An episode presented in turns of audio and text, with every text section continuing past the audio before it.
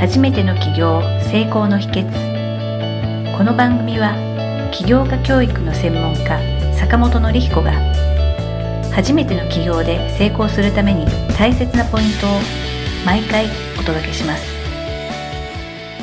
坂本先生、今回もよろしくお願いいたします。はい、よろしくお願いします。はいえっ、と、今回も坂本先生の書かれました、えー6つの不安がなくなれば、あなたの企業は絶対成功するの中から一部をピックアップしまして、詳しくお聞かせいただければと思いますので、よろしくお願いいたします。はいよろしくお願いします。えっ、と、今回も、えっ、と、前回に引き続き、まあ、第3章のお金の部分のことについて、詳しくお聞かせいただければと思います。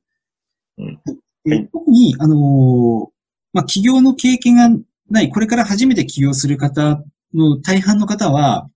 あのー創業のためにお金を借りるっていう経験が初めてだと思いますので、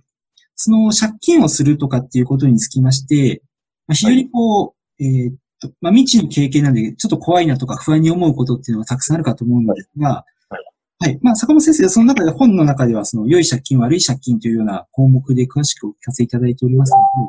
まあ、そこについてですね、あのーまた改めてお話ししていただければと思うんですけれども、はい坂本先生が書かれております、良い借金、悪い借金っていうところについて、あの、詳しくおお話しいただいてもよろしいでしょうか？はい。はい。そうですね。で、まあ、借金ね、あの、なかなか借金っていうと、あの、そう抵抗感ある方もいると思うんですけれども、あの、僕はまあ、あの、前職がまあ銀行で働いたこともあって、で、銀行のまあ仕事ってまあ、お金を貸すこと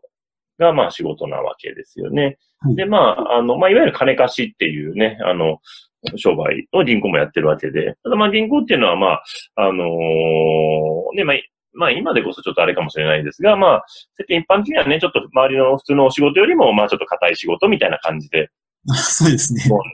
はい、はい、することがあると思います。はい。で、なんで、その、で、ただやってるビジネスモデルとしては、あの、まあいわゆるね、あの街の消費者金融さんとかとあんま変わらないモデルをやってるわけですね。はい。お金を貸して、えー利息をいただいているというところなんですけど、じゃあなんで銀行だけそんな、ね、評価が高くなるのかと。はい。とこなんですけど、はい。まあ、ベースとして銀行が貸してるのが、やっぱりその、良い借金っていうのを貸してるっていうところなんですね。はい。あのーで、この良い借金っていうのは何かっていうと、まあ、借金って2種類あって、あの、その、浪費のための借金でですね、はい。あの例えば、旅行に行くとか、なんかいい車を買いたいとか、なんか、まあ、え遊びのお金に使うとか、なんかそういうのっていうのは、えーいわゆる浪費のための借金で、これはまあ悪い借金というふうに言われてます。はい。で要は、あの、そのお金を借りても使っても何も生み出さないものですね。はい。ただお金が減るだけのものですね。これは悪い借金です。で逆に良い借金っていうのは何かっていうと、そのお金を借りたら、えーそれ以上のリターンが得られるというものですね。はい。これにお金、お金を借りて投資すること。これは良い借金っていうことになります。で、銀行は基本的にはこの、まあ、良い借金っていうのを、まあ、もともとするっていうのが、まあ、銀行の、えーえーお金を貸す理由というところがありますんで、はいえーそれで、まあ、銀行っていうのは、まあ、評価が高いと。まあ、今はね、実態としては、銀行も消費者金融みたいなことをやってますけれども、はい。給料収入の方が大事だったりするので、ただまあ、もともとは、まあ、そういう意味があるというところですね。だから、あの、借金っていうのは自分の、えーリターン以上に、あえっ、と、払う利息以上のリターンを、えー生み出せるんであれば、あの、まあ、究極じゃどんどんやった方がいいとなるほどですね。いうところなわけですね。はい。うん。で、大きいところだと、例えばソフトバンクとかもね、もう何兆円っていう会議をやりながら、事業をやってますけど、はい。あの、その、えー利息以上にね、リターンが得られる事業をやってるんで、それはいい事業だと。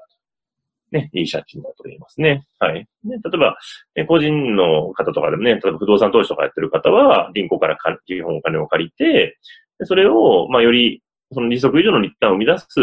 えーアパートとか、えー不動産に投資するので、えーそれはいい借金というふうになるという形ですね。あ。そっかそっかはい。なんで、まあ、この良い借金をまあいかに使いこなしていくかっていうのが、まあ、ビジネスを拡大していく上では非常に大事なキーポイントになってくるっていうところですね。はい。はい。あありがとうございます。あの、そういえば今、あの、お話伺って思い出したんですけども、あの、ベストセラーの金持ち父さん、貧乏父さんでも、そそのことを言われてたなっていうのを思い出してですね。あ、はいはいはい。ちょうどあの、自分が借金して仮につき5万円返済しなきゃいけなくても、いやはいあの不動産買いてそれが6万、7万だったら利益になるからいいんじゃないのっていうのが、うん。要は書いてあったなっていうのを思い出してですね。はい。はいそれは、まあ、あの、企業でも、ま、企業というか、まあ、ビジネスでも、個人のレベルでも全く一緒なんだなっていうのをですね、あの、そうですね。思いました。ポインポイントは借りたお金を、えーその利息以上のリターンのものに投資できるかどうかっていうところです。はい。それこに投資できないお金ですね。そういう、あの、リターンを生み出すものに投資できない借金はそれはやらない方がいいです。うんでそれは逆にやってはダメって感じですね。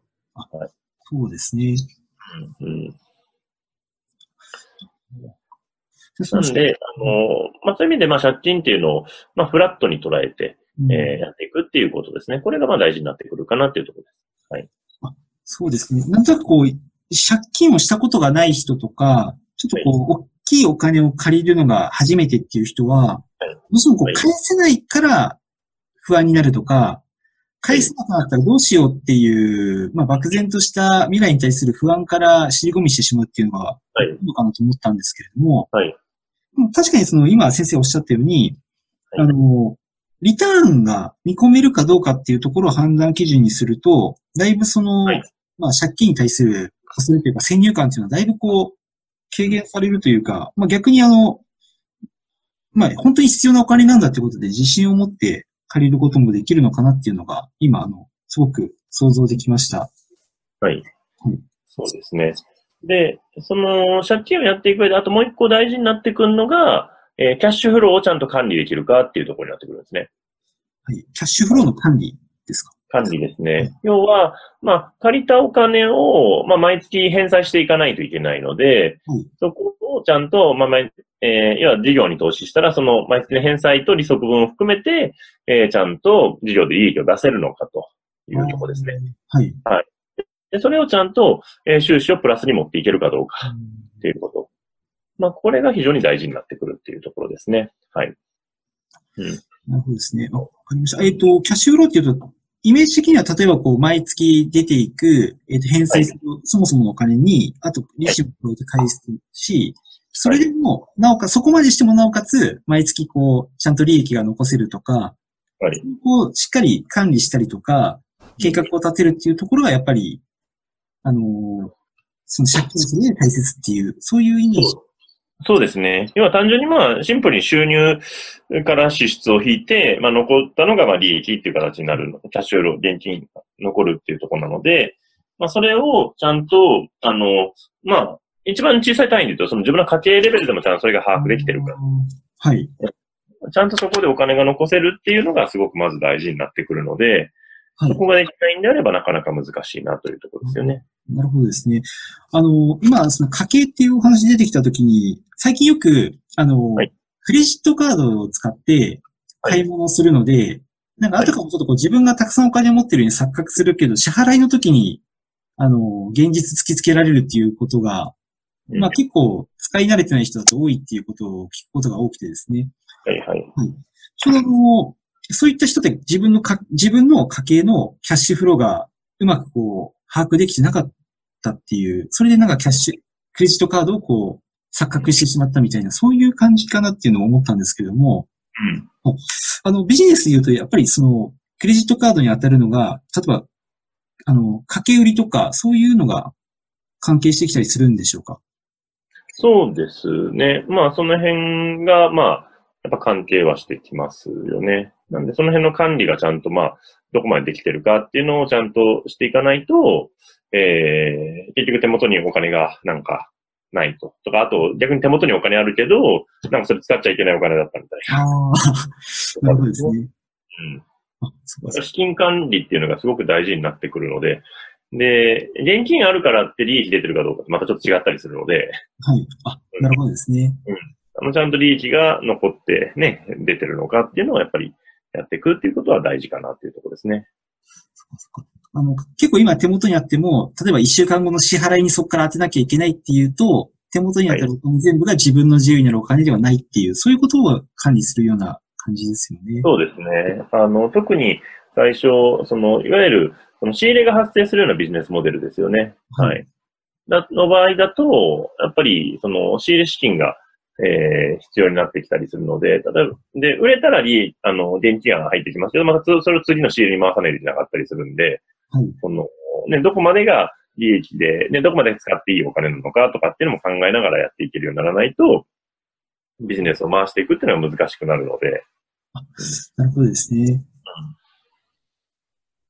あそうです。そうなると、こう、キャッシュフローの管理っていうと、えっ、と、はい手元にあるお金もそうですけれども、えっ、とい、いつ入ってきくるとか、いつ出ていくかっていう時間軸で少しこう、お金を捉えられるようにしないといけないっていうような感じになるんでしょうか？そうですね。そこの時間軸をちゃんと、まあ、把握しながら、えー、しっかりと利益を残していくっていう考え方ですね。はい。だから、あの、通帳にたまたまあるからって言って、それは仕入れに今度使わないといけないこれだ、みたいになってくると、あの、えー変な方に使ってしまったり、とかして結果的にお金なくなっちゃうとかっていうのがあるんで、ああ、はい。そうですか。あの、よくお笑い芸人さんとかでも、あの、今まで売れなかった方が急にこう、売れて、通帳にすぐお金が入ってきて、あの、まあ、嬉しくて使っちゃうと、なんか、翌年の税金を払うお金がなくなってみたいな、はいはいはいだったりするけど、なんか多分それも同じカテゴリーのお話かなって思ったんですね。結局は、うんキャッシュフローが管理できないっていう意味で言うと。